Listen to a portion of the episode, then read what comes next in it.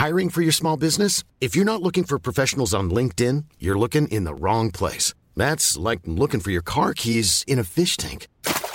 LinkedIn helps you hire professionals you can't find anywhere else, even those who aren't actively searching for a new job but might be open to the perfect role. In a given month, over 70% of LinkedIn users don't even visit other leading job sites. So start looking in the right place. With LinkedIn, you can hire professionals like a professional. Post your free job on linkedin.com slash people today.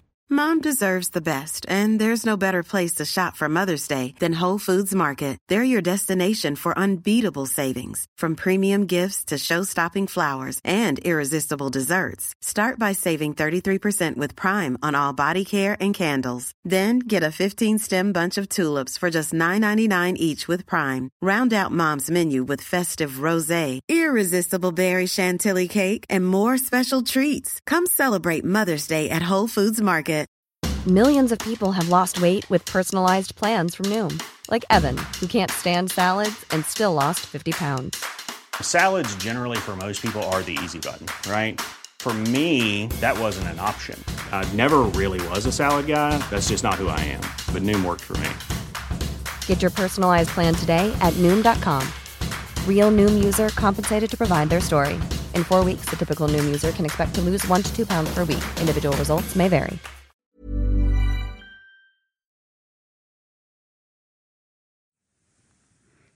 اسم این کتاب هست How to read a book. من اولین بار که این کتاب رو دیدم خندیدم راستش پوز خند زدم. گفتم آخه کی می‌خونه همچی کتابی رو؟ لوزر باید باشه مثلا کسی که بره اینو بخونه. از چه چیزایی آدما کتاب در میارن؟ ولی بعدن که خوندمش ده سال بعد که خوندمش خودم آرزو کردم ای کاش من این کتاب رو نه همون ده سال پیش بلکه 25 سال پیش میخوندم. کاش وقتی نوجوان بودم این کتاب رو میخوندم. چقدر کتاب خوندنم و احتمالا زندگیم فرق می‌کرد.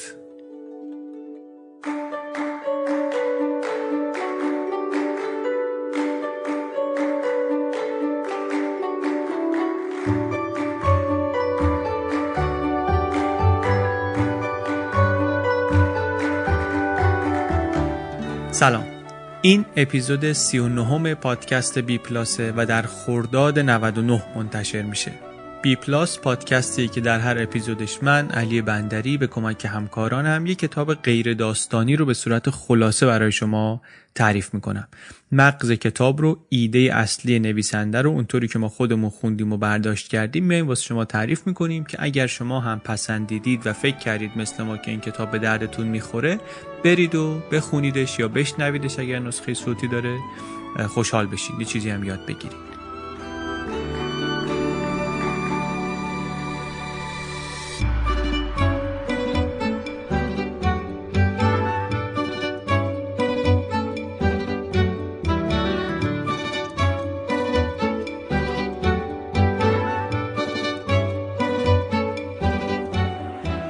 کتابی که در اپیزود 39 هم خلاصش رو تعریف می‌کنیم اسمش هست چگونه کتاب بخوانیم؟ How to read a book. نوشته آقای مورتایمر جی آدلر این کتابهایی رو هم که توی بی پلاس ازشون حرف می‌زنیم اونایشون رو که ترجمه شدن و در بازار کتاب موجود هستن اینا رو می‌تونید از جاهایی که در صفحه از کجا بخریم bpluspodcast.com فهرست کردیم بخرین. bpluspodcast.com اونجا میرین. صفحه از کجا بخریم. لیست هست. هم خرید اینترنتی هست هم مغازه ها هستن هم خرید تلفنی هست. خیلی راحت خیلی تمیز می‌تونید از همونجا تماس بگیرید و سفارش بدید. اگر هم دوست داشتید که پشتیبان پادکست بی پلاس بشید اونم راهش در همون سایت هست. در صفحه پشتیبانی می‌تونید این کار رو هم انجام بدید. یک سوالی که از ما خیلی می‌پرسن شنونده های پادکست اینه که شما چطور کتاب خلاصه می‌کنین؟ این کار چطور انجام میشه؟ ما سعی کردیم البته توضیح بدیم که اولا خلاصه خیلی اسم دقیقی نیست برای کاری که ما تو خیلی از اپیزودا می‌کنیم. خیلی اسم بهتری هم نداریم براش. برای همین خودمونم میگیم خلاصه. خیلی وقتا سهون خیلی وقتا مسامحتا ولی گاهی واقعا معرفی کتابه نه اونطوری که حالا توی روزنامه و تلویزیون ممکنه بکنن بلکه اونطوری که یک کسی ممکنه بره به دوستش کتابی رو معرفی کنه. با این فرض که البته آدمی هستیم که با دوستامون درباره کتاب حرف می‌زنیم و یک ساعت هم ممکنه حرف بزنیم احتمالا اون حرف زدن یک همچین سر و شکلی خواهد داشت. بیان دقیق ترش اینه که چطوری کتاب بخونیم که بعدش بتونیم تعریفش کنیم برای دیگری به شکلی که منسجم باشه خوب باشه امانتدار باشه و اینها. این به نظرم سوال خیلی خوبیه. عباس سیدین به من می‌گفت که به عنوان یک کسی که کتاب زیاد می‌خونه یه سوالی که زیاد ازش می‌پرسن اینه که چطوری کتاب انتخاب می‌کنی؟ چطوری کتاب انتخاب می‌کنی و چطوری کتاب می‌خونی؟ و منم خیلی وقتا واقعا جواب ترتمیز و شفافی ندارم که بدم به این سوال. یه روش هایی رو به تجربه پیدا کردم. بر اساس اون روش های خودم کتاب انتخاب می‌کنم و بررسی می‌کنم و مطالعه می‌کنم و اینها.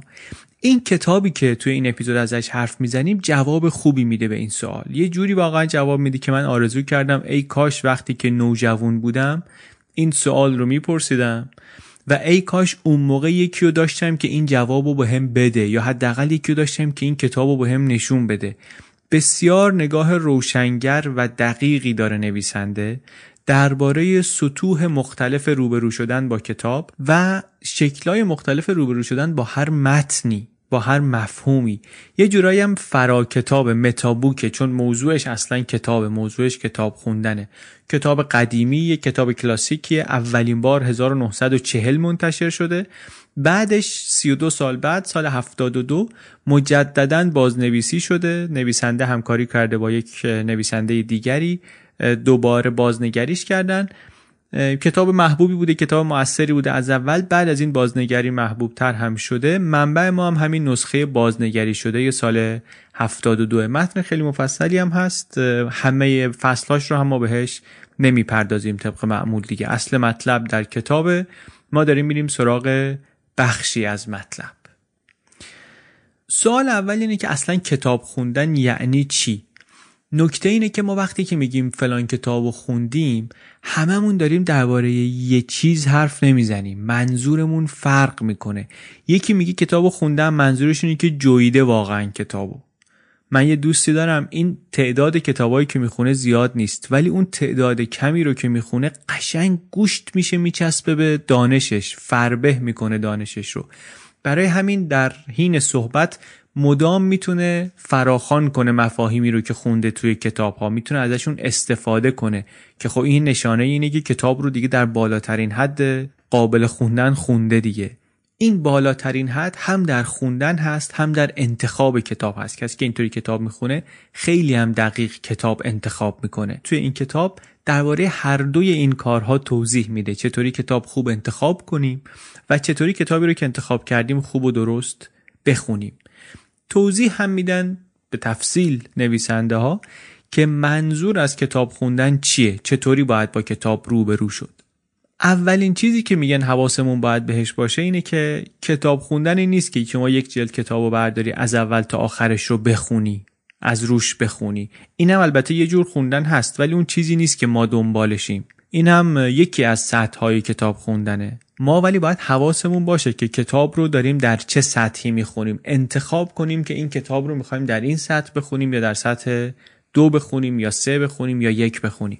از رو چی هم این انتخاب می‌کنیم؟ از روی هدفمون. کتابو داریم می‌خونیم سرگرم بشیم یا کتابو داریم می‌خونیم اطلاعاتی ازش بگیریم یا کتابو داریم می‌خونیم که یه چیزی بفهمیم. اساسا این ستا کار با همدیگه فرق می‌کنه. حالا اون کتابایی که برای سرگرمی می‌خونیم موضوع این اپیزود نیستن اصلا سراغش نمیریم. اون کتابایی که برای اطلاع گرفتن می‌خونیم هم موضوع این اپیزود نیستن. این اپیزود و این کتاب درباره فهمیدن حرف می‌زنن. درباره وقتهای حرف می‌زنن که یه چیزی رو می‌خوایم بفهمیم و برای فهمیدنش داریم میریم کتابی رو بخونیم.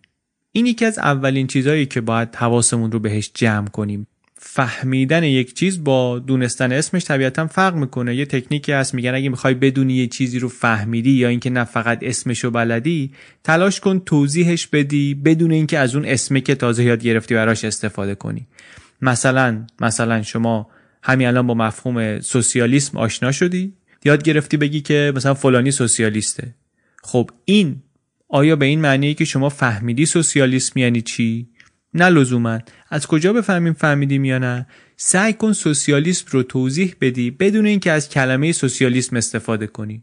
بدون اینکه بخوای بگی فلانی سوسیالیسته. مفهومش رو توضیح بدی. اگر تونستی می‌تونی بگی من فهمیدمش.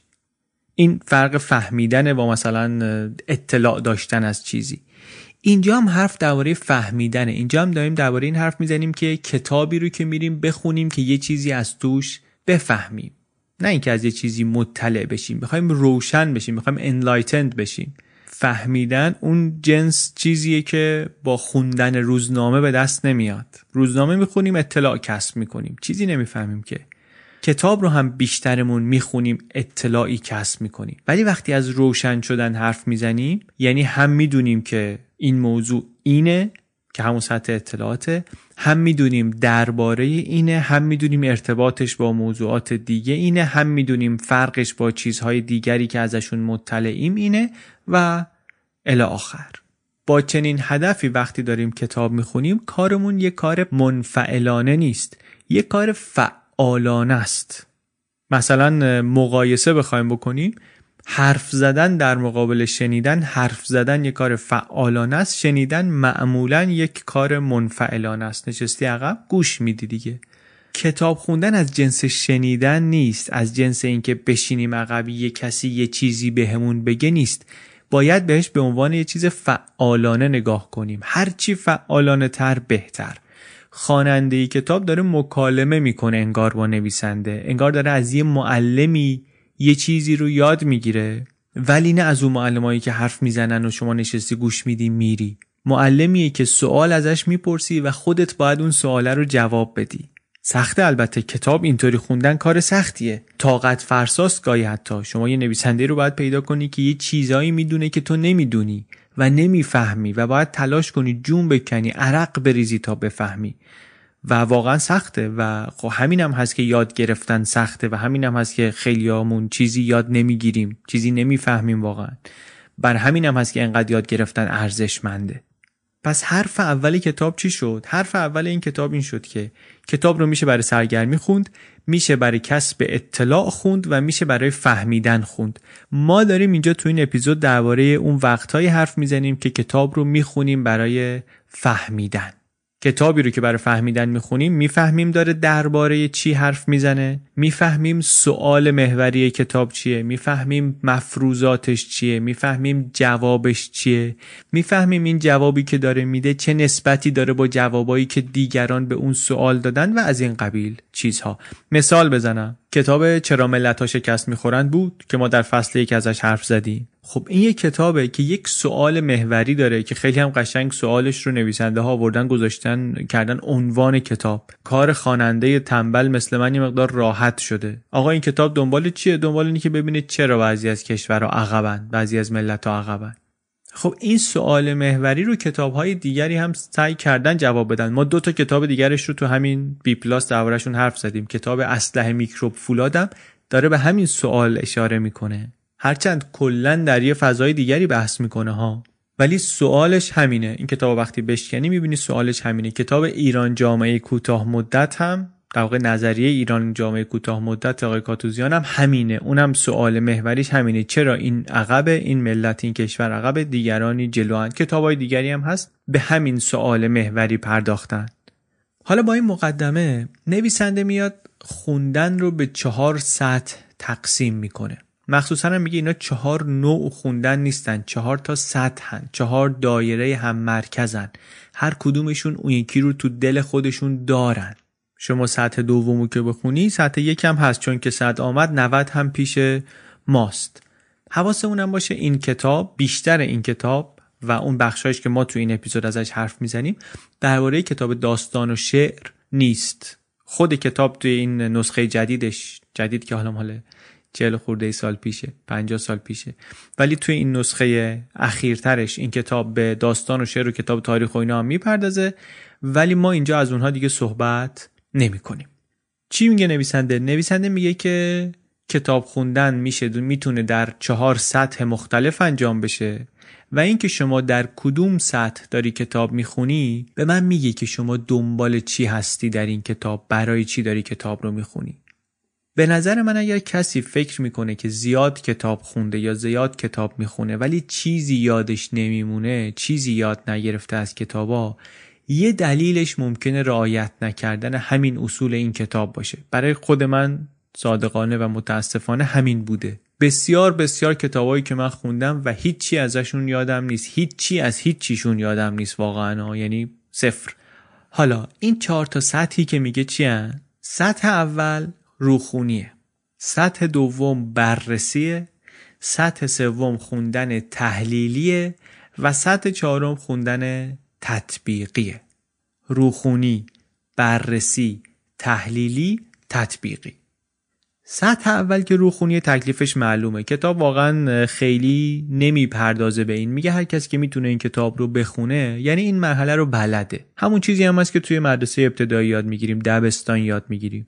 و درسته که کتاب بهش نمی‌پردازه. ولی مسئله اینه که خیلی همون وقتی که میگیم کتاب رو خوندیم کاری به جز روخانی نکردیم. فراتر از این سطح اولیه نرفتیم. مخصوصا اگه کتابی رو از اول تا آخرش خوندیم و بعد میگیم هیچی از این کتاب یادم نیست خیلی وقتا شاید به خاطر این باشه که خب فقط روخانی کردیم. فقط همین خوندن ابتدایی رو داشتیم. سطح دوم خوندن چیه؟ سطح دوم خوندن بررسیه اینسپکشنال ریدینگه این کار وقتی می‌خوایم انجام بدیم زمانمون محدوده.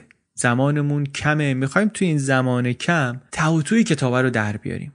یعنی زمانمون کوتاهه نمی‌خوایم یا نمی‌تونیم کل کتاب رو بخونیم. می‌خوایم یه مروری بکنیم منتها به صورت نظاممند روشدار یه مروری بکنیم ببینیم حرف حساب کتاب چیه. وارد عمقش نمیشیم طبیعتا. قرار نیست هر چی این کتاب می‌تونه یاد بده رو ما یاد بگیریم. ولی می‌خوایم بفهمیم که مثلا این کتاب درباره چیه؟ این کتاب ساختارش چیه؟ و این کتاب چه بخش هایی داره؟ این همون کاری هم هست که ما در مرحله اول بررسی کتاب برای بی پلاس می‌کنیم. قدماش هم سادن بدیهیان خیلیاش حتی. ولی خیلی وقتا میشه که همین کارهای ابتدایی رو با دقت نمی کنیم و وقت محدودی رو که داریم می‌گذاریم پای کتابی که بعدا از شروع کردنش پشیمون میشیم. بعد دلمون نمیاد بذاریم کنار میگیم دیگه شروع کردم تا تا بخونم که خب یه جور گرفتاریه. یا اینکه می‌ذاریم کنار و هرگز نمی‌فهمیم که واقعا این کتاب کتاب خوبی بود یا کتاب خوبی نبود. چون ممکنه کتاب بدی نباشه ولی ما اشتباه باهاش برخورد کرده باشیم. نکاتی که درباره این بررسی کردن خوندن همراه بررسی نویسنده میگه خیلی جالب خیلی ساده است. ولی برای من یکی از جذابترین بخشهای کتاب همین بود. کتاب خوندن سرمایه گذاری زیادیه. شما اگه مثلا سالی دوازده تا کتاب بخونی یعنی میانگین ماهی یک کتاب. عدد بالایی نیست ولی عدد خیلی پایینی هم نیست دیگه. عدد خیلی پایینی هم نیست. حالا اگه شما ظرفیت در سال دوازده تا کتابه یه کتاب و تا وسطش بری بعد بفهمی دوستش نداشتی یعنی خیلی وقت دور ریختی. خیلی ضرر کردی. یک دوازدهم کتابایی که در سال می‌خواستی بخونی رو از دست دادی. و خب چون نتیجه نمی‌گیری ممکنه انگیزت برای کتاب خوندن کلا کم بشه. نسخه ای که نویسنده میده اینه که قبل از اینکه شیرجه بزنی تو کتاب بررسی سطحی کن. بعضی این بررسی سطحی رو چطوری انجام میدن؟ از اول شروع می‌کنن خوندن تا یه جایی می‌خونن ببینن میچسبه بهشون کتاب یا نمیچسبه. این روش هم کار می‌کنه اینم جواب میده. منتها خب خطاش زیاده. خطاش زیاده. برای همین بهتری که این رو روشمند انجام بدیم. یعنی چی؟ نویسنده میاد میگه که این مرحله بررسی دو بخش خودش. یک مرور سیستماتیک systematic skimming یک مرحله دیگرش مطالعه سطحی superficial reading مرحله اولش می‌خوایم بدونیم که آیا این کتاب اصلا اون چیزی رو که ما دنبالشیم داره یا نداره. زمانمونم کمه. زمانمون اونقدر نیست که همه کتابو بخونیم. نمی‌خوایم اونقدر بهش وقت بدیم. ما می‌خوایم یک مرور روشمندی بکنیم کتاب رو بفهمیم که به دردمون می‌خوره یا نه. الان به درد من نمی‌خوره. به درد این سوالی که من الان دارم نمی‌خوره و میذارمش کنار. چیکار باید بکنیم؟ چند تا چیز رو باید بهش دقت کنیم. کتابی که می‌گیریم دستمون. عنوان کتاب رو باید درست بخونیم. با دقت و تمرکز زیاد که اسم این کتاب چیه. مقدمه کتاب و پیشگفتار کتاب رو باید بخونیم. به همون یه ایده میده که درباره چی حرف می‌زنه این کتاب. بعد عنوان فصلای کتاب و فهرست کتاب رو باید با دقت بهش نگاه کنیم. فهرست مطالب به شما اطلاع میده که این کتاب چه ساختاری داره چطوری چیده شده. یا یه چیز دیگه ای که خیلی اون خیلی وقتا نگاه نمی‌کنیم ایندکس اون فهرست مطالبیه که آخر کتاب آمده. یعنی همه چی بجز متن کتاب. اون چیزی که روی جلده اون چیزی که توی جلده اون چیزی که آخرای کتاب بعد از اصل کتاب. اون گزیده که ناشر گذاشته پشت جلد کتاب. این که ببینی که کتاب به چه نویسنده های ارجاع میده به چه کتاب های دیگری ارجاع میده. این اطلاعات اولیه این اطلاعات ناقص اینا کمکمون می‌کنه که یه خورده بفهمیم با چه جور کتابی طرفیم. بعد اینا رو که دیدیم از روی فهرست می‌تونیم بریم سراغ یک سری از فصلایی که به نظر اساسی و کلیدی تر می‌رسن. توی اون فصل هم نمی‌خوایم همه فصل رو بخونیم. اگر یه جنبندی دارن خیلی از کتابا اول فصل یه جنبندی می‌کنن خیلی آخرش یه جنبندی می‌کنن. بریم اونجاها رو بخونیم. اول و آخر فصلهای مهم رو بخونیم. بعدش می‌تونیم از چند جای مختلف کتاب چند تا تیکه چند تا پاراگراف یا حتی چند تا صفحه رو بخونیم و از همه مهمتر این که حتما چند صفحه آخر کتاب رو بخونیم. جان مطلب معمولا در آخرین صفحه کتاب یه مروری میشه. خلاصه استدلالات نویسنده معمولا آخرین صفحات کتاب یه بار دیگه تکرار میشه. این بررسیه رو که کردیم می‌تونیم تشخیص بدیم که این کتاب به درد ما می‌خوره یا نمی‌خوره. اگه نمی‌خوره که همونجا میبوسیم میذاریمش کنار.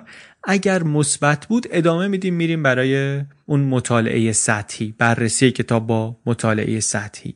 خیلی از کتابا مخصوصا الان یه طوری نوشته میشن که این ساختارشون رو راحت میشه بررسی کرد. این کتاب این اپیزود ما قدیمیه واقعا. فکر می‌کنم اون موقع کتابایی که اینطوری نوشته می‌شدن کمتر بودن به هر دلیلی. الان ولی کتابا بیشتر راه میدن به این بررسی روشمند. کتاب کار عمیق که مثلا ما توی فصل پیش تعریف کردیم یه نمونه خیلی خوبیه. نویسنده خیلی تمیز آمده اینو تقسیم کرده به دو تا بخش. ایده قوانین. شما ایده رو نمی‌خواد توش خیلی قور کنی اگه دیگه می‌خوای بفهمید چیه یه واقعا با یک نگاه میشه فهمید با خوندن یه جاهایش میشه فهمید ایده چیه. بعد شما میری سراغ قوانین و می‌فهمی که خب نویسنده روشش در مثلا معرفی قوانین اینه. همین تقسیم بندی در کنار مقدمه کتاب و اسم کتاب و اون چیزی که پشت جلد اومده به شما میگه که کجای کتاب باید دنبال چی باشی. خیلی سریع میشه این کار رو واسه اون کتاب انجام داد. بعد این مرحله که انجام شد میریم سراغ مرحله بعدی بررسی. مرحله ما هنوز تو سطح دومیم. سطح اول روخانی بود. سطح دوم گفتیم خواندن همراه با بررسی مرور کتابه توی مرحله اول بررسی اومدیم مرور کردیم مرور سیستماتیک کردیم و حالا توی مرحله دومش می‌خوایم بریم مطالعه سطحی کنیم. می‌خوایم بریم سوپرفیشال ریدینگ انجام بدیم.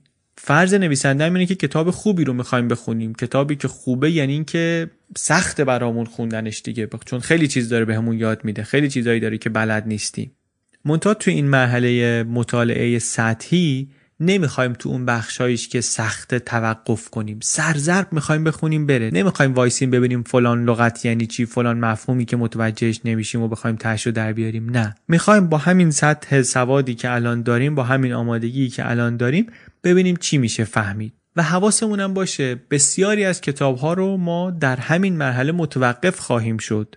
یعنی اصلا از این جلوتر نمیریم توی خوندنشون. بر همین همین خوندن اولیه که با همین سطح آمادگی الان ماست یعنی کاملا آماده نیستیم براش ممکنه که همه توشه ای باشه که ما داریم از این کتاب می‌گیریم. سرعت خوندن اونم تو این مرحله بالاتر از وقتی که داریم کتاب رو می‌خونیم که همه چیز رو بفهمیم دیگه طبیعتا.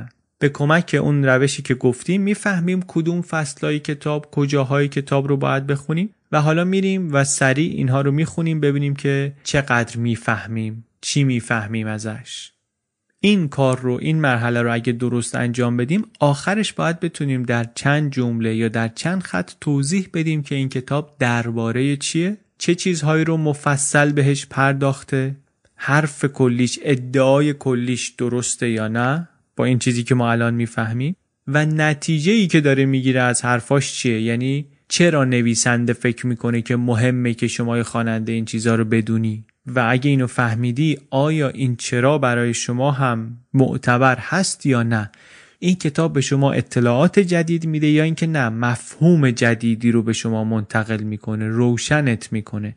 آیا ادامه باید بدی مباحث این کتاب رو یا اینکه نباید ادامه بدی؟ این مرحله اونجاییه که ما متوجه میشیم چرا میگه کتاب خوندن کار فعالیه. به خاطر اینکه همش باید سوال بپرسی. یعنی برای اینکه شما جواب این چیزا داشته باشی کتاب درباره چیه این سوال تو دیگه سوال شما خواننده است. باید در حال گفتگو با کتاب باشی که تو حرف حسابت چیه. حالا چطوری داری این حرف رو می‌زنی؟ اصلا درسته یا نه این حرفت؟ من برای چی باید وقت بذارم تو رو بخونم؟ ها؟ وقتی که این مکالمه مدام در جریان باشه شما همش درگیری با کتاب. تمام که بشه این تصمیم می‌گیری که این کتاب رو بخونم یا نخونم. هدف این مرحله اینه که برسیم به این نقطه که بتونیم جواب این سوالا رو بدیم و قشنگترین شکل جواب این سوالا رو دادن وقتیه که می‌تونی برای کس دیگه توضیح بدی این رو. ما وقتی که برای بی پلاس داریم کتاب انتخاب می‌کنیم وقتی به پایان این مرحله می‌رسیم یکیمون این کارا رو در مورد کتاب کرده میاد و در چند دقیقه توضیح میده برای اون یکی. میگه این کتاب رو می‌خوایم پیشنهاد کنم که بخونیم بریم در سطح تحلیلی بخونیم در سطح بعدی کتاب رو بخونیم و تو بی پلاس معرفی کنیم به خاطر اینکه دا دا دا دا دا دا اینجا شما باید بتونی چند دقیقه درباره کتاب موضوعیتش حرفاش نتیجه حرفاش و اینها صحبت کنی. قبل از اینکه بریم سراغ مرحله بعدی که مرحله اساسی خوندن کتابه خواندن تحلیلی کتابه یه خود درباره این فعالان کتاب خوندن صحبت کنیم. به نظرم چیزای خوبی داره کتاب و حیفه که این نکات رو نگیم و رد بشی فرض نویسنده اینه که کتابی که خوبه کتابی که از سطح ما بالاتر باشه. کتابی که از سطح ما بالاتر خوندنش سخته. نمی‌تونیم بخونیمش مگه اینکه خودمون رو بکشیم بالا در سطح نویسنده در سطح اون کتاب. مثل ورزش کردن ورزش هم یه ورزشی بکنیم که راحت برامون و نه درقی می‌کنیم نه صدایی از همون در میاد نه فشاری به هیچ ماهیچه میاد خب هیچی هم گیرمون نمیاد آخرش. کتابی هم که همینطوری بتونیم دراز بکشیم بخونیم احتمالا واقعا آخرش چیزی گیرمون نمیاد. کتاب آقای نسیم طالب رو هر وقت من خوندم هر کتابیشو خوندم احساس کردم که این سطحش از من بالاتره و سختمه. جون می‌کنم تا بفهمم چی میگه. بعدم ولی فهمیدم خب واسه همین خوبه این کتاب برام دیگه چون سخته خوبه. چون هی منو با خودش می‌کشه بالا. من بعد از خوندن این کتاب چون واقعا پوستم کنده شده تا بفهمم چی میگه واقعا احساس می‌کنم فهمیدم حرفشو. یه live داشتیم ما بین فصل دو و سه پادکست توی اینستاگرام فیلمش هست جاهای دیگه هم فیلمشو گذاشتیم. من و عباس صحبت کردیم درباره کتاب ها و در مورد مثلا چند تا کتابی که خوندیم و انتخاب نکردیم.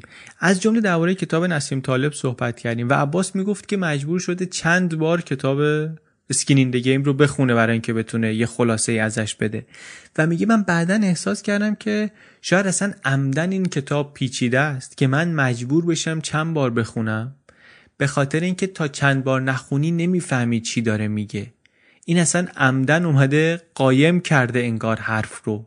یعنی ساختار کتاب طوریه که تو رو به چالش می‌کشه. خوندنش رو برای شما تبدیل می‌کنه به یه چالشی. و وقتی که درگیر این چالش بشی وقتی که اون چیزی رو که لازم داره بهش بدی اونقدی که لازم داره تعهد نشون بدی و وقت بهش بدی اون وقتی که جایزش رو بهت میده. اگه نکنی اون کارو جایزه رو بهت نمیده. نمی‌فهمی چی میگه.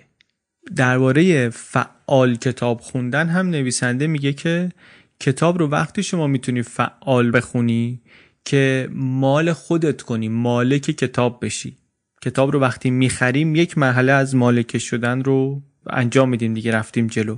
منتها مرحله اصلیش اینه که شما وارد گفتگو بشی با کتاب. حالا این کار همه نمی‌کنن ولی یادداشت برداشتن از کتاب خط کشیدن زیر جملات مهم کتاب ستاره گذاشتن یه صفحه ای رو مشخص کردن کلمات کلیدی رو در آوردن سوال جوابایی رو که توی کتاب درست شده این ورون ورش نوشتن اینا نشون میده که شما واقعا فعال داری مطالعه می‌کنی کتاب رو. حاشیه نویسی یک سنتیه که هست دیگه. توی خیلی از روش های درس خوندن حاشیه نویسی خیلی معموله و خیلی هم توصیه شده است و خیلی هم قدیمیه. از اون کارهاییه که باعث میشه که خوندن منفعلانه با خوندن فعال فرق کنه.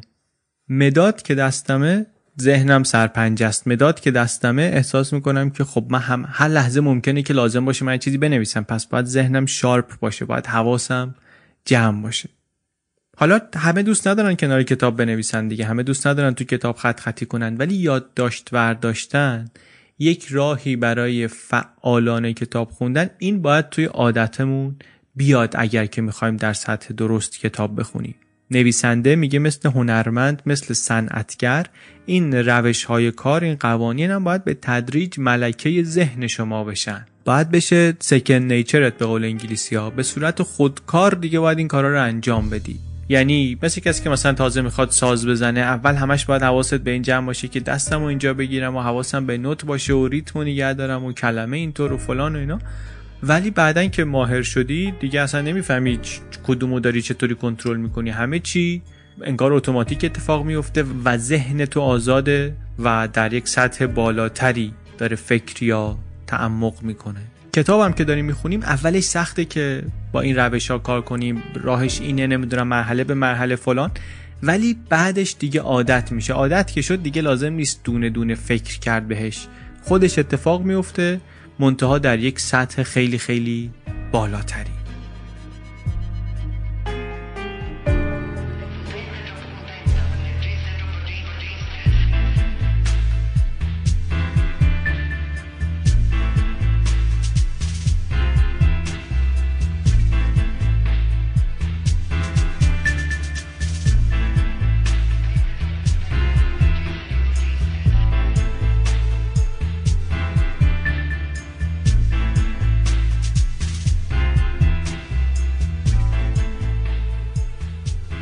همه این مقدمات رو گفتیم روخانی رو بلدیم بررسی رو بلدیم و انجام دادیم و رسیدیم به سطح بعدی. توانایی هایی که برای هر سطحی لازمه پیش نیاز سطح بعدیشون هم هستن.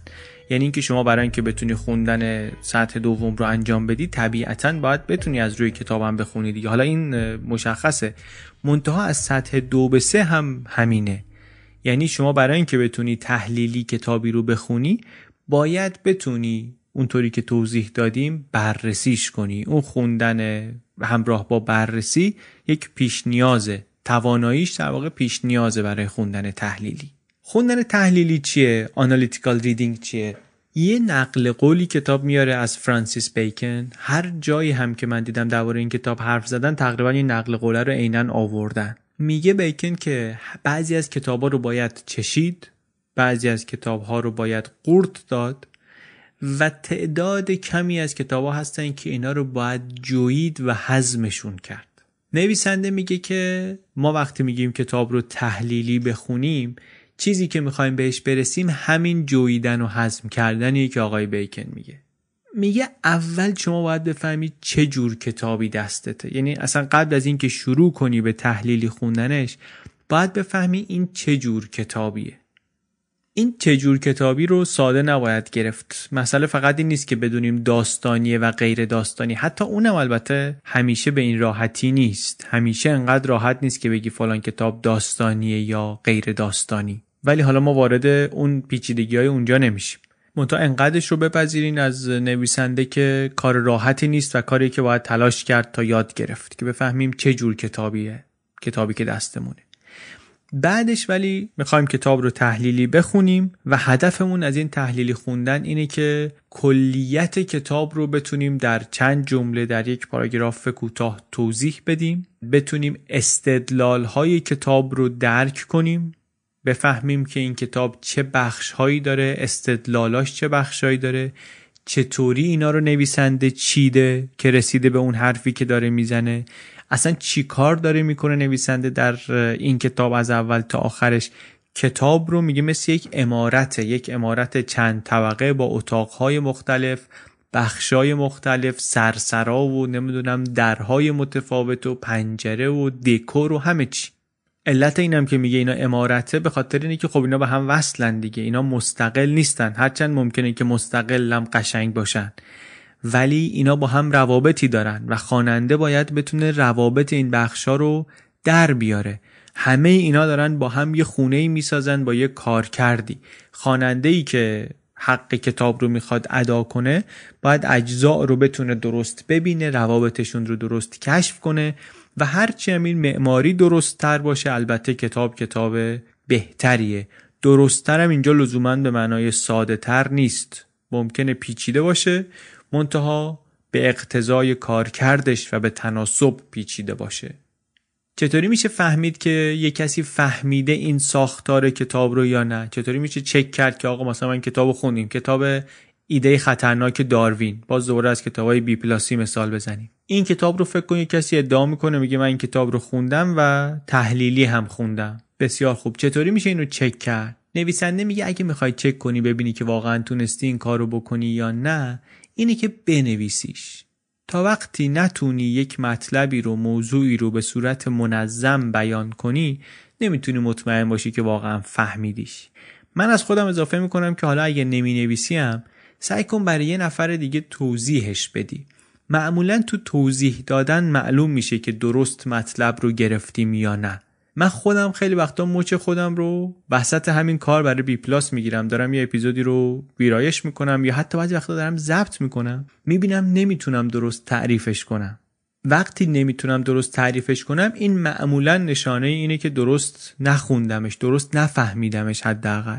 می‌تونم طبیعتا از رو متنی که جلوم هست بخونم. یه متن خلاصه ای دارم می‌تونم از روی اون بخونم. ولی چون حزمش نکردم نمی‌تونم درست تحویلش بدم.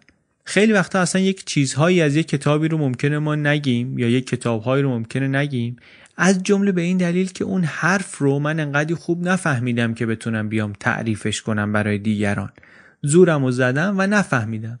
و وقتی نفهمیدم ترجیح میدم که نگم و هر کسی که مثلا دوست داره علاقمنده بری کتاب رو خودش بخونه. زورم رو زدم و نفهمیدم. و وقتی که خب نفهمیدم ترجیحا سعی می‌کنم که دربارهش صحبت هم نکنم دیگه. یه کار دیگری که توی این خوندن تحلیلی کتاب باید انجام بدیم اینه که ما باید با نویسنده همزبان بشیم. باید اصطلاحاتی رو که استفاده می‌کنه بشناسیم. این هم از جمله کارهایی که زحمتهایی که باید بکشیم. وقتی بالاخره نویسنده ای کتابی به اینجا رسید که ما می‌خوایم وارد این رابطه سنگین بشیم باهاش کتابش رو تحلیلی بخونیم انقدی براش ارزش قائل شدیم. باید انقدی هم وقت بگذاریم و احترام بهش بگذاریم که لغاتش رو و اصطلاحاتش رو بفهمیم. نویسنده های قدر نویسنده های اصیل اینا زبان خودشونو دارن. بعضی وقتا اصلا اصطلاح های تازه وضع می‌کنن نویسنده ها کار عمیق اصطلاح جدیدی بود. یا بعضی وقتا حالا اصطلاح اصطلاح های رایجی هستن منتها در یک معنای خاص و مشخصی استفاده می‌کنه نویسنده اونها رو. اصطلاح ووکیشن اصطلاح رسالت که آقای دیوید بروکس توی کتاب کوه دوم ازش استفاده می‌کرد. این خب اصطلاح اصطلاح معمولیه یعنی کلمه عجیب غریبی نیست. منتها شما باید خودت رو با اون برداشتی که نویسنده داره از این مطلب اون معنایی که نویسنده مراد می‌کنه از این اصطلاح آشنا کنی. وقتی کتاب رو می‌خونی باید در جهان ذهنی نویسنده بخونی. حالا کتابایی که ما میگیم در یک سطح این پیچیدگی در واقع این کار. وکیشن و deep work و نمی‌دونم antifragile و skin in the game و اینها. وقتی که کسی داره فلسفه می‌خونه مثلا خب این مسئله خیلی جدی تره انقدر که کتاب می نویسن اصلا که این لغات کلیدی رو که در دستگاه این فیلسوف یا اون فیلسوف هست توضیح بدن. شما کتاب رو که می‌خونی معنای این لغات و اصطلاحات رو باید به کمک بقیه بخش های کتاب درک کنی. اون کلمه ووکیشن که گفتیم توی کوه دوم بود ما خب باید هی میفهمیدیم که چی داره میگه. کتابو میخوندی بالا پایین می‌کردی که بفهمیم که خب منظورش از ووکیشن خب طبیعتا شغل نیست کار نیست. اون چیزی که داره میگه نزدیک به مفهومی مثل رسالت. بعد وقتی که این پیام کتاب رو حرف اصلی نویسنده رو گرفتیم و ساختار و کلیت کتاب رو شناختیم می‌تونیم شیرجه بزنیم در جزئیات کتاب. یعنی تا حالا از کل آمدیم به سمت جز جز جز. حالا باید بریم جزئیات رو بخونیم و از این جزئیات برسیم به کلیت. طبیعتا توی این مرحله ما باید بتونیم گزارهای مهم کتاب رو تشخیص بدیم حرفای مرکزی کتاب رو تشخیص بدیم. خوب باید بفهمیم چی داره میگه. خیلی وقتا نویسنده ها نصر پیچیده دارن جملات پیچیده دارن. دقیق باید درکشون کنیم که بفهمیم روند استدلالیشون چیه. هر کتابی یه سری جمله های خیلی مهم داره. اونا رو باید بفهمی که متوجه بشی نویسنده چطوری داره آجر به آجر میچینه استدلالشو میاره جلو. قصهشو چطوری داره میگه. کار راحتی نیست واقعا. یک دستورالعمل مشخص هم نداره اینکه بگیم حالا برو سراغ فهرست کتاب یا برو سراغ آخر کتاب. ممکنه که استدلال مرکزی کتاب در چند بخش مختلفش پراکنده شده باشه. ما باید بگردیم دنبال یعنی باید کتابو که داریم می‌خونیم بگردیم دنبال اون بخش های اون جمله های اون پاراگراف هایی که استدلال مرکزی نویسنده توشون هست. بعد اونا رو که پیدا کردیم حالا باید این رو بازسازی کنیم. از دیکانستراکت کردن از تجزیه کردن این حالا باید بشینیم بگیم آها اونو باید بذاری کنار این اونو باید بذاری کنار این اینا رو میشینیم که میچینیم کنار هم این ساختار رو می‌سازیم. این میشه استدلال مرکزی این نویسنده. این بخش های مختلف استدلال نویسنده رو خواننده باید استخراج کنه از متن. این وظیفه خواننده است.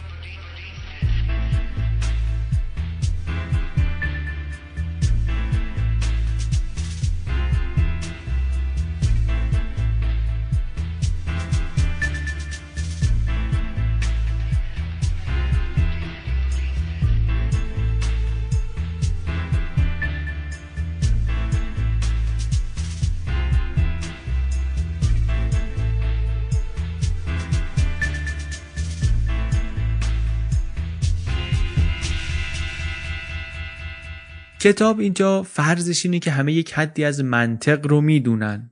میگه شما منطق می‌دونی خب میری تشخیص میدی که این استدلال بالاخره بخش های مختلفی داره گزاره های متفاوتی داره یکی سری پیشفرزه یک نتیجه است. یه چیزی شاهد و مدرکه یک چیزی رو بدیهی فرض می‌کنه برای اینکه مثلا حکمش رو اثبات کنه و از این حرفا. من فکر می‌کنم که اینجا لازمه که یک مقدار بیشتر درباره این موضوع صحبت بشه. به خاطر اینکه این پیشفرزی که نویسنده می‌گیره به نظرم پیشورز درستی نیست. اینطوری نیست که همه منطق بدونن. حداقل برای ما اینطور نیست. ما در ایران سیستممون اینطوریه که به جز کسایی که علوم انسانی خوندن حداقل در زمان ما اینطوری بود به جز کسایی که علوم انسانی می‌خونن بقیه منطق نمی‌خونیم تو مدرسه اصلا. اصلا منطق جز واحدهای درسیمون نیست. باعث تاسفم هست حقیقتا که ما اونقدری که لازمه حداقل به اندازه مقدماتی هم با منطق آشنا نیستیم. جز اون ابزارهای اولیه‌ایه که به نظرم هممون لازم داریم کار کردن باهاش رو بلد باشیم بهش مسلط باشیم آشنا باشیم با اصول اولیش حداقل و نیستیم. به نظر من همه باید یه مقدار منطق بخونن. یعنی اساسا اگه یه نفر به من بگه من هیچی از هیچی نمی‌دونم و تا حالا هم کتاب نخوندم شما پیشنهاد می‌کنی چیکار کنم؟ من براش یه جواب مشخصی دارم میگم شما اول برو مبانی منطق بخون به نظر آخر اپیزود چند تا پیشنهاد مشخص تر میدیم. اینجا دیگه بپردازیم به بقیه کتاب. کتاب مستقیم نمیگه برو منطق بخون ولی به نظر من داره پیشفرض می‌گیره که شما منطق می‌دونی. و فکر می‌کنم پیشفرض درستی نیست همینطور که گفتم. علت اینم که باید منطق بدونیم اینه که بتونیم تشخیص بدیم که هر چیزی هر حرفی که داره زده میشه توی این کتاب مثلا جایگاهش چیه؟ این جزء مفروضات جزء نتایج آیا این از این روش داره استدلال می‌کنه؟ این فقط مثالشه یا چی؟ حالا نه فقط برای کتاب خوندن بلکه به نظرم برای هر چیزی یاد گرفتن آدم لازمه که یک مقدار منطق بدونه. برای تحلیلی خوندن کتاب که خب طبیعتا خیلی لازمه.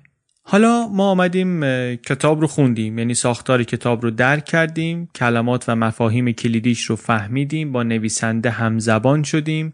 استدلال یا استدلال های مرکزی کتاب رو هم روشن کردیم. حالا میریم ببینیم که راه حل هایی که نویسنده داره برای مسئله و برای مشکل پیدا می‌کنه و ارائه می‌کنه چیه؟ این میشه وقتی که دیگه ما کتاب رو کامل خوندیم. دیگه همش رو فهمیدیم. می‌تونیم بگیم چه ساختاری داره می‌تونیم بگیم مسئله مرکزی نویسنده در این کتاب چی بوده می‌تونیم بگیم چطور بیانش کرده استدلال های اصلیش چیه چه مفاهیمی رو واسه این استدلالاش استفاده کرده چطوری اینا رو چیده کنار هم که به نتیجه برسه و این چیزها. خیلی هم عالی.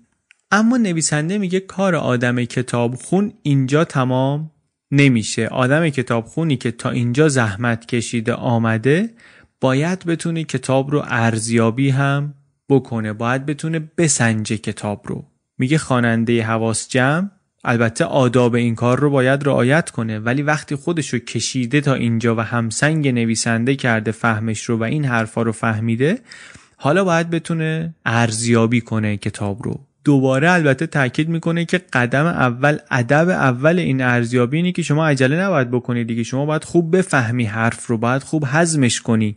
فهمیدنم دیدیم چه مراحل و سطوحی داره. یعنی کار می‌بره یعنی وقت می‌گیره. این پیام پنهانش اینه که شما برای اینکه قضاوت کنی لازمه بفهمی خوب. نه فقط کتاب رو هر چیزی رو شما برای اینکه بخوای ارزیابی کنی باید اول خوب بفهمیش. فهمیدنم این اپیزود اگه درست شنیده باشیم کتاب اگه درست خونده باشیم می‌دونیم دیگه چه کار سختیه چقدر وقت می‌بره چقدر کار می‌بره.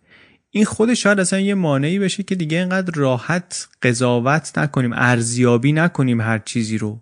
این عمر کوتاه و این وقت کمی که ما داریم اصلا به ما اجازه نمیده که همه چیز رو طوری بفهمیم که برسیم به جایی که بتونیم بسنجیمشون ده حالا ارزیابی هم داوری هم دربارهشون داشته باشیم. چه برسه به اینکه انقدر مطمئن باشیم که داوریمون رو بیاریم بیرون اطلاع رسانی هم بکنیم به همه جار هم بزنیم. به نظر من یه حرف پنهانی که نویسنده اینجا داره می‌زنه اینی که نظر دادن اجباری نیست. می‌تونی شما بخونی و عبور کنی می‌تونی بشنوی و رد شی. این گزینه هم هست. برای اینکه آدم برسه به جایگاهی که بتونه بسنجه مقدمش اینه که باید درست فهمیده باشه و درست فهمیدن چیزی که اینقدر زحمت داره. بعد از اپیزود ایران جامعه کوتاه مدت ما تعداد زیادی ایمیل گرفتیم و نظر گرفتیم از شنونده هایی که می‌گفتن که شما اشتباه حرفی که توی این اپیزود زدید به نقل از این کتاب زدید اشتباهه تمدن 2500 ساله ایران چطور ممکنه کوتاه مدت باشه؟ تو که به تمدن 2500 ساله میگی کوتاه مدت خودت کوتاه مدتی. خب شما اینجا مشخصا داستان رو متوجه نشدید. شاید ما کوتاهی کردیم شاید ما نتونستیم مطلب رو درست توضیح بدیم یا منتقل کنیم. ولی شما درست نفهمیدی و وقتی که شما درست نفهمیدی هنوز برای قضاوت برای داوری و ارزیابی یک مقدار داری عجله می‌کنی. تا وقتی که ما نتونیم بگیم فهمیدم نمی‌تونیم بگیم که موافقم یا مخالفم. فهمیدنم آدابی داره فهمیدن کتاب آدابی داره مراحلی داره که حالا توی این اپیزود و توی این کتاب به خیلیاشون اشاره کردیم. نویسنده خیلی تاکید می‌کنه که جایی که خواننده با نظر کتاب مخالفه باید این آداب رو رعایت کنه. بدون دلیل و بدون شاهد نمی‌تونه استدلال رو رد کنه. خودش هم میگه میگه این کار کار سختیه. ولی اگر موفق شدیم این کار رو بکنیم یعنی اگر تونستیم مخالفت یا موافقتمون رو مستدل و با ارائه شواهد و ادله نشون بدیم مثل اینه که ما یک اختلاف نظری داریم با نویسنده ولی یک اختلاف نظریه که امیدی به حلش هست.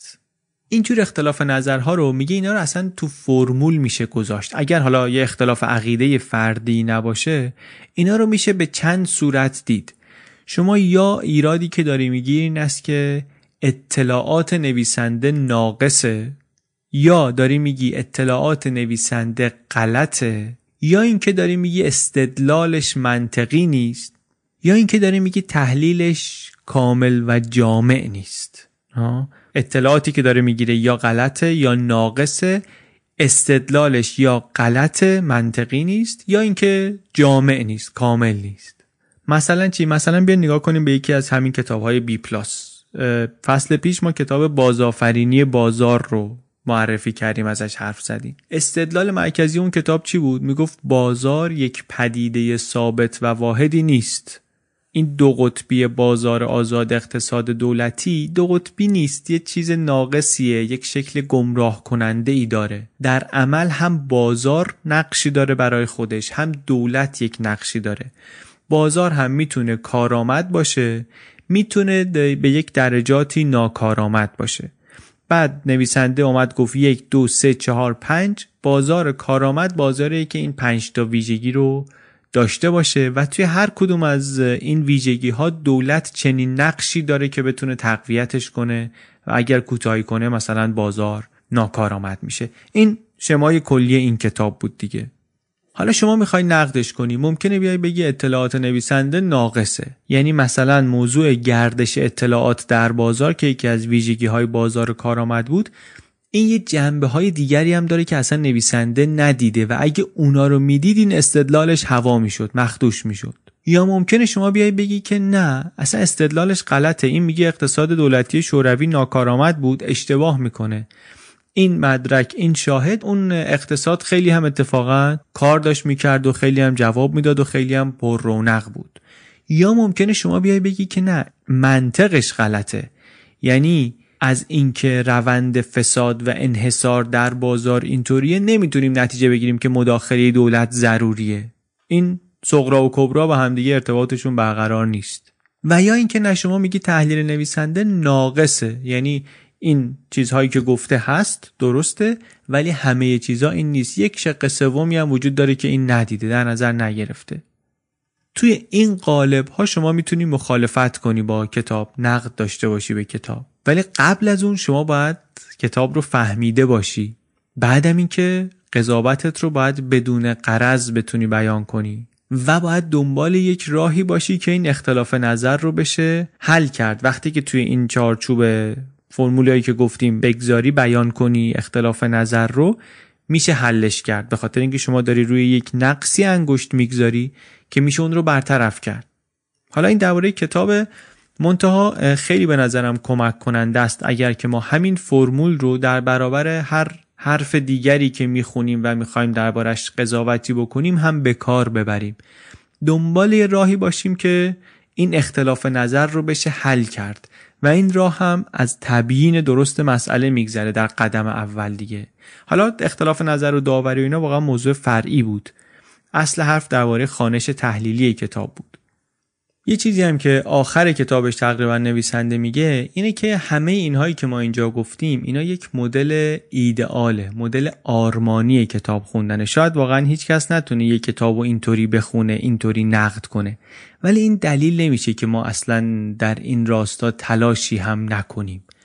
ما به عنوان خواننده باید این ایدئال رو در نظر داشته باشیم و سعی کنیم تا جایی که می‌تونیم بهش نزدیک بشیم. یه کتاب و حداقل اینطوری بخونیم که باید و شاید. منم واقعا پیشنهاد می‌کنم این کارو بکنیم. با یه کتاب اینطوری که این نویسنده گفته برخورد کنی و نتیجهش رو ببینی. اگه واقعا نتیجهش برای شما هم همون قدری که برای من متفاوت بود متفاوت بود شما هم این روند رو ادامه بدید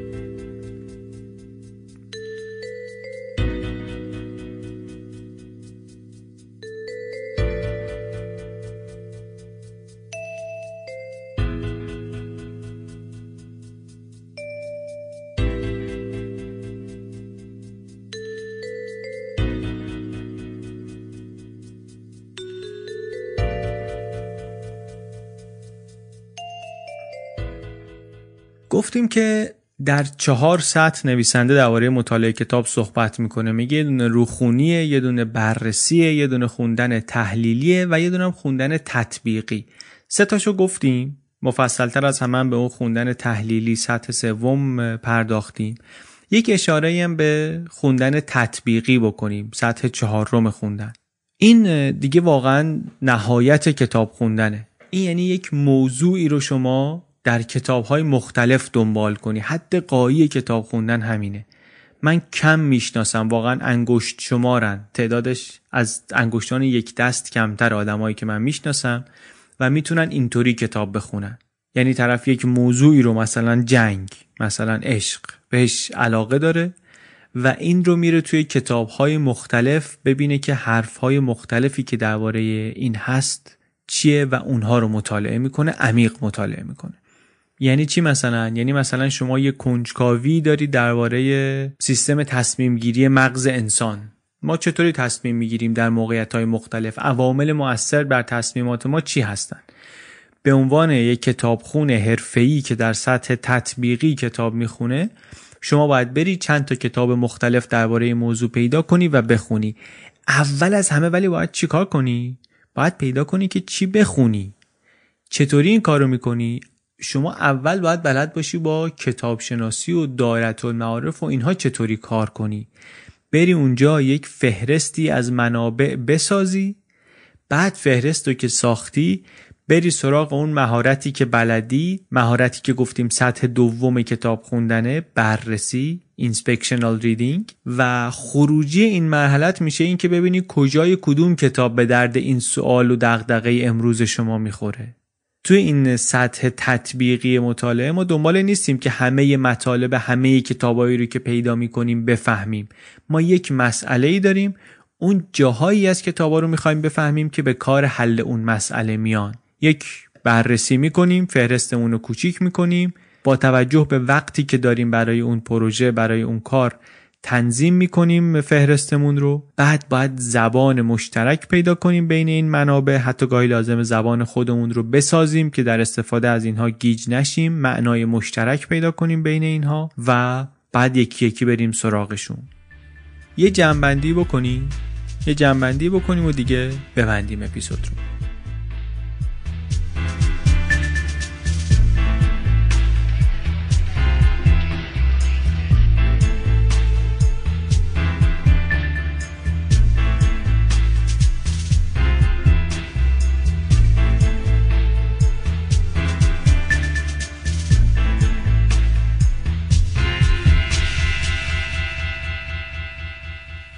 گفتیم داریم در این اپیزود و در این کتاب درباره اون کتاب خوندنی حرف می‌زنیم که به قصد فهمیدنه نه به قصد کسب اطلاعات یا سرگرمی. و بعد گفتیم وقتی کتابی رو می‌خوایم بخونیم تا بفهمیم در چهار سطح مختلف میشه این کار رو کرد. کتاب البته گسترده تر از اینه ایده های اصلیش هم حتی از این بیشتره. یه ایده ای داره درباره کتاب های بزرگ The Great Books. میگه شما اصلا هر چی می‌خوای بخونی باید بری ببینی سرچشمه و اینا چیه. اونو بخونیم. ما دیگه وارد اون حرفاش نشدیم. ما چسبیدیم به اون قسمتش که چطور کتاب بخونیم و بیشترم بخش خوندن تحلیلی. خود کتاب میگه کمن آدمایی که کتاب رو درست و به قصد فهمیدن می‌خونن و این حیفه به خاطر اینکه توانش رو خیلی یاد دارن. خیلی ها می‌تونن اینطوری کتاب بخونن و خیلی بفهمن. میگه مثلا این کتاب رو نوشتم به خاطر اینکه متاسفانه این چیز بسیار مهم رو مدرسه یادمون نمیده و هر کی یاد گرفته خودش جون کنده یاد گرفته. میگه حالا من اینجا توضیح میدم که آدمای بیشتری یاد بگیرن و آدمای بیشتری بتونن خوب و درست طوری کتاب بخونن که بفهمن. جان کتاب و جان اپیزود همون قسمتیه که درباره خوندن تحلیلی کتابه. میگه توی این بخش باید ساختار کتاب رو بفهمیم باید بفهمیم چه جور کتابیه موضوعش چیه دنبال چیه نویسندش بخشای اصلی کتاب چیه نه اینکه لزوما فصل بندیش چیه چی رو می‌خواد جواب بده و بعد اینکه اصلا آرگومنتش چیه چطوری داره دلیل میاره واسه حرفش چطوری میچینه استدلالش رو. و در نهایت هم میگه باید بتونیم نقدش کنیم. کسی که ساختار کتاب و سوالش رو و استدلال و پاسخ نویسنده رو دریافته الان دیگه شعنش اینه که بتونه ارزیابیش کنه. واسه این کارم خیلی فرمول سریح و ساده ای داره. میگه شما ممکنه که بدت بیاد از یه چیزی بگی که مثلا خوشم نمیاد از این فلان حرف. ولی اگر می‌خوای بگی مخالفم یا باید بگی که در استدلالش اشتباه داره یا باید بگی مفروضاتش غلطه یا باید بگی داده هایی که داره غلطه. توضیح هم میده که من معنی حرفم این نیست که هر کتابو شما باید سه بار بخونی تا بفهمی. نه خوب که یاد بگیری روش کار رو می‌تونی در یک بار خوندن هم هر سه سطر رو انجام بدی. کتاب کتاب قدیمی البته 80 سال از نوشته شدنش میگذره. ولی من فکر می‌کنم امروزم کتاب لازمیه. خیلی وقتی می‌خوان یک مهارتی یاد بگیرن میرن دنبال یه چیزی که امروز به دردشون بخوره یا اگه مثلا خیلی آینده نگر باشن فردا به دردشون بخوره. مثلا این زبان برنامه نویسی ممکنه سال دیگه خیلی گل کنه یا اون نرم افزار محاسباتی داره خیلی محبوب میشه. من راستش فکر می‌کنم یک توانایی و مهارتی که در آینده حتی بیشتر از امروز به کار ما خواهد آمد توانایی یاد گرفتنه. به خاطر اینکه چیزها هی تغییر می‌کنن هی پدیده های جدید میاد شما یاد گرفتن خود اون نرم افزار و خود اون زبان و خود اون فرایند یا روش اونقدری جلوت نمیندازه که یاد گرفتن یاد گرفتن جلوت میندازه. واسه همینم این کتاب رو انتخاب کردیم. اون چیزی که از این کتاب می‌تونیم یاد بگیریم اینه که یاد بگیریم که چطوری بفهمیم. یاد بگیریم که چطوری یاد بگیریم.